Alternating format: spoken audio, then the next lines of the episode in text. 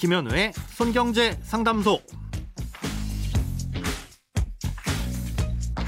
새는 돈 맞고 숨은 돈 찾아드립니다. 손경제 상담소 김현우입니다.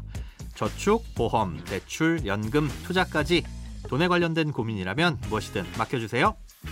오직 당신만을 위한 맞춤 상담. 먼저 오늘 사연 만나봅니다.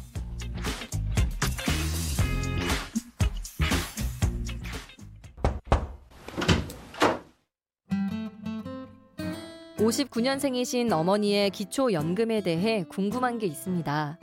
어머니는 30년이 넘은 시세 약 9천만 원 정도의 아파트에서 사시고 국민연금을 매달 35만 원씩 정도 받고 계신데요.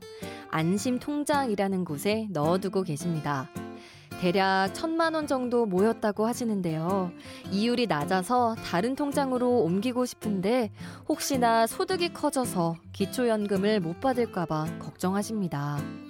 시청에서 운영하는 용역 근로를 6개월 마무리하시고 9월 1일부터는 새 직장을 찾고 있으신데 따로 모아놓은 돈은 2천만 원이 채 안 되고요. 빠듯하게 살고 계십니다. 혹시 안심 통장에 있는 돈을 일반 통장으로 옮긴다면 이게 소득으로 잡혀서 노령연금을 못 받게 될까요? 어, 결론부터 말씀드리면 기초연금을 받으시는 데는 아무 지장이 없으니까 걱정 마시고 바로 옮기셔도 됩니다. 예, 기초연금은 원칙적으로 소득 상위 30%를 제외한 65세 이상 어르신들에게 1인당 월 최대 30만 원을 지급해드리는 제도입니다. 우리나라의 국민연금이 그리 역사가 길지 않다 보니까 아, 지금 어르신들이 젊으셨을 무렵에는 국민연금이란 제도 자체가 없어서 뭐 가입을 못 하셨거나 있었더라도 소득이 낮아서 미처 준비를 못 하신 분들이 많으시죠. 그런 분들의 노후 빈곤을 조금이라도 해결하고자 도입한 제도가 바로 기초연금인데요. 그러다 보니 상대적으로 소득이 많으신 분들에게는 혜택을 드리지 않거나 국민연금을 일정 금액 이상 받으시는 분들께는 연금액을 줄여서 지급합니다. 자, 그럼 소득이 어느 정도 되면 못 받는 거냐? 음, 이때의 소득은 근로소득이나 사업소득 같은 소득뿐만 아니라 재산도 소득으로 환산합니다. 이걸 소득 인정액이라고 하는데요. 음, 단독 가구는 이 소득 인정액이 180만 원, 부부 가구는 288만 원 이하여야 기초연금을 받을 수 있습니다. 버는 돈이라고 해서 무조건 100% 소득으로 보는 건 아닌데요. 음, 사연으로 알려주신 근로소득 같은 경우엔 월 103만 원을 그냥 공제하고 그 뒤에 남은 돈도 70%만 소득으로 인정합니다. 예를 들어 세전 월 200만 원을 버는 분이라면 이 103만 원을 뺀 97만 원 여기에 70%인 약 68만 원 정도만 소득으로 본다는 거죠.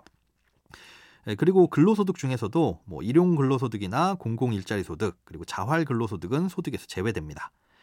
그 외 나머지 사업소득이나 이자 배당소득, 국민연금, 개인연금은 뭐 별다른 공제 없이 모두 100% 소득으로 계산해서 합산합니다.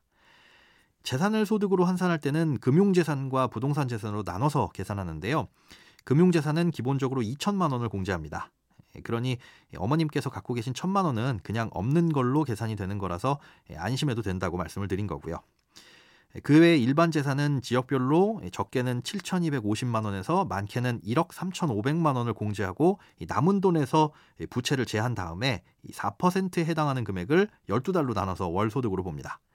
예, 만약 어머님의 거주지가 시골에 있어서 7,250만 원만 공제받는다고 하면 예, 남은 돈은 뭐 9천만 원에서 요 정도 빼면 대략 2천만 원 정도가 되죠. 예, 이 금액의 4%인 80만 원을 12달로 나는 약 6만 7천 원이 월 소득이 되는 겁니다. 자, 이렇게 계산해 보면 어머님 소득은 국민연금 35만 원에 주택으로 인한 환산 소득 6만 7천 원을 더해서 대략 월 42만 원 정도인데요. 그러면 새로운 일자리를 구하셨을 때 월급이 약 300만 원만 넘지 않는다면 기초연금이 중단되지는 않습니다.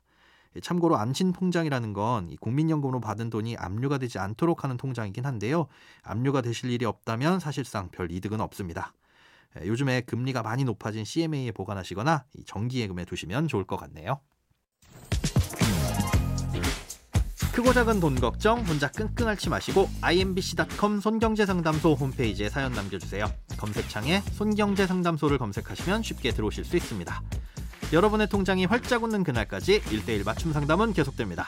돈 모으는 습관 손경제 상담소 다음 주에도 새는 돈 맞고 숨은 돈 찾아드릴게요.